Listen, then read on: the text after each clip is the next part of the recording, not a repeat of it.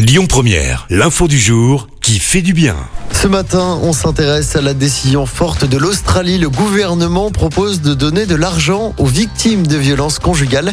C'est pour les aider à quitter leur domicile. Décision prise en tout début de semaine et mise en place à titre expérimental pendant deux ans. Concrètement, le dispositif est ouvert aux femmes et aux hommes victimes de violences conjugales. Donc, même si les femmes sont majoritairement victimes, les personnes concernées vont recevoir 5000 dollars australiens. Ça fait environ 3200 euros pour couvrir les dépenses comme les frais de scolarité des enfants. En Australie, une femme est tuée par son conjoint ou son ex-conjoint tous les 9 jours.